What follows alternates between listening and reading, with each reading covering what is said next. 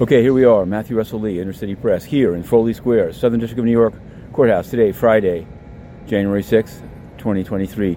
We're going to be covering at 10 a.m. the sentencing of Jen Shah of uh, Real Housewives of Salt Lake City. We've been covering the case mostly because we, we stumbled on it as a telemarketing fraud case. Actually, two cases, Chidi and Ketabachi. Um, earlier this week, somebody we got resentenced in, in Ketabachi. We wrote that one. But the main thing, as it got closer to the sentencing, was the outrageous redaction requests of Jen Shah and her counsel, Priya Chaudhry. Um, her own statement, for, forget, they've tried to say that it's somehow complying with court rules. I've tweeted a picture of it. You can take a look at it. Basically, her own statement to the court is more than half redacted, just whole paragraphs blacked out. It's an attempt to whisper uh, to the judge of why she should get three years instead of ten.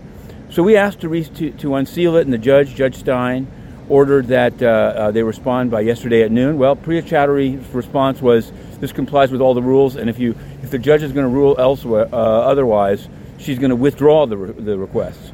I did a reply saying, "You can't withdraw it. It's a judicial document. You've already asked the judge to consider it for this lighter sentence." So we'll see what happens at 10 o'clock. I'm going to be up there. It's in the top floor of the building that's directly behind me. Also, on the Sam Bankman Fried front, um, the attempt to keep the co signers confidential.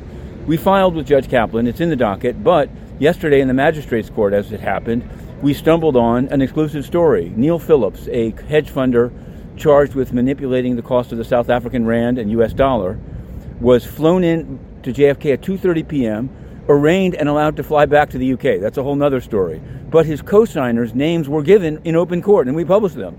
So why it's in, uh, why should Bankman Fried be getting special treatment after the thefts that he's engaged in? Even Bernie Madoff's names were public.